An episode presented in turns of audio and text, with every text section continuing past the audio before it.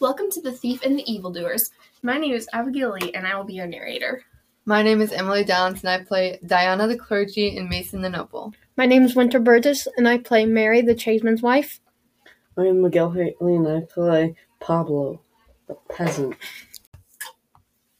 It is a crisp fall morning. The air is heavy with the scent of ripe apples. Mary, the tradesman's wife, scurries into the orchard. She grabs as many apples as she can hold in her simple brown dress. Got to hurry, got to hurry, can't be seen. Mary tries desperately to hurry and be quiet, but she steps on a small twig. The twig snaps, and the sound echoes through the still morning air. Hey, you! Stop! Mary jumps and tries to run away while concealing her face. Mason runs after her. Stop, thief! Mary darts into the woods. She knows that if she is caught, the consequences will be dire, even though it was only a few apples.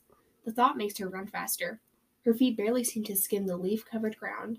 Unfortunately, Mary's luck doesn't last. She trips on a root and goes flying. Help! Please help! What is it? Oh, please, I'm hurt. What happened to you? I was running and I tripped and fell. Pablo is suspicious, but he helps her anyway.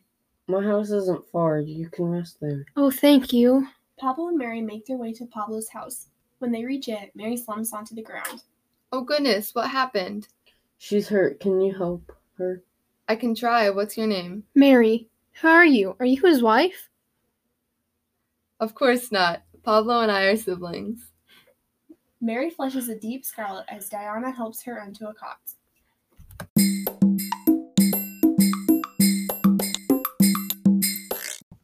Back in his manor, Mason paces the floor angrily. He's not so angry about his apples as the fact that Mary stole from him. Who did she think she was? Mason glances out the window and freezes. He sees Pablo, his spy who lives in the woods. Mason is shocked and embarrassed it took him this long to find the solution. Pablo, come here. Pablo's surprised but complies. The noble hardly calls on him. What do you need? A woman stole apples from my orchard this morning. She ran into the woods. Have you seen her? Pablo realizes it was the woman he helped today. He smiles wickedly. I believe so. I have her at my house. Should I send her to you? Of course. Mason offers him one of his rare smiles. I knew I could count on you.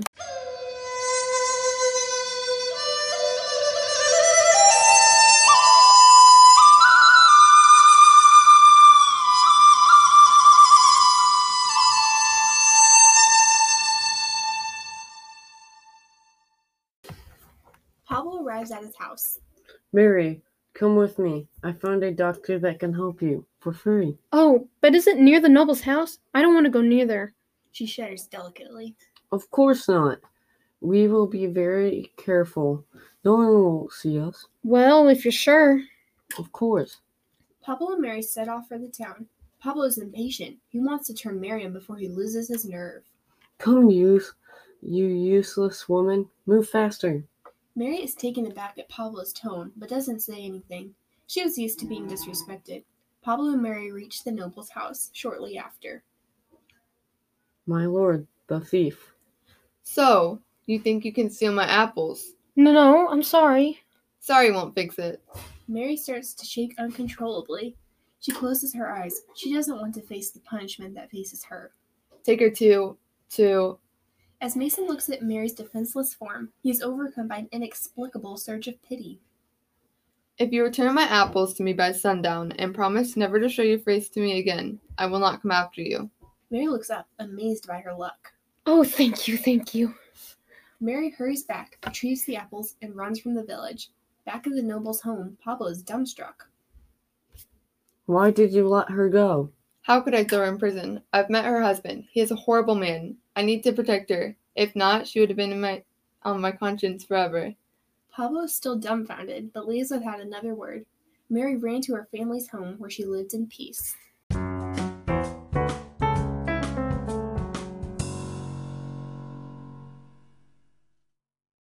Bloopers are cool. Pablo arrives at his house. Mary, come with me. I found a doctor that can. Pablo realizes it was the woman he helped today. He smiles wickedly. I believe so. I have her at my house. Should I s- send her to you? Pablo arrives at his house. Mary. Oh.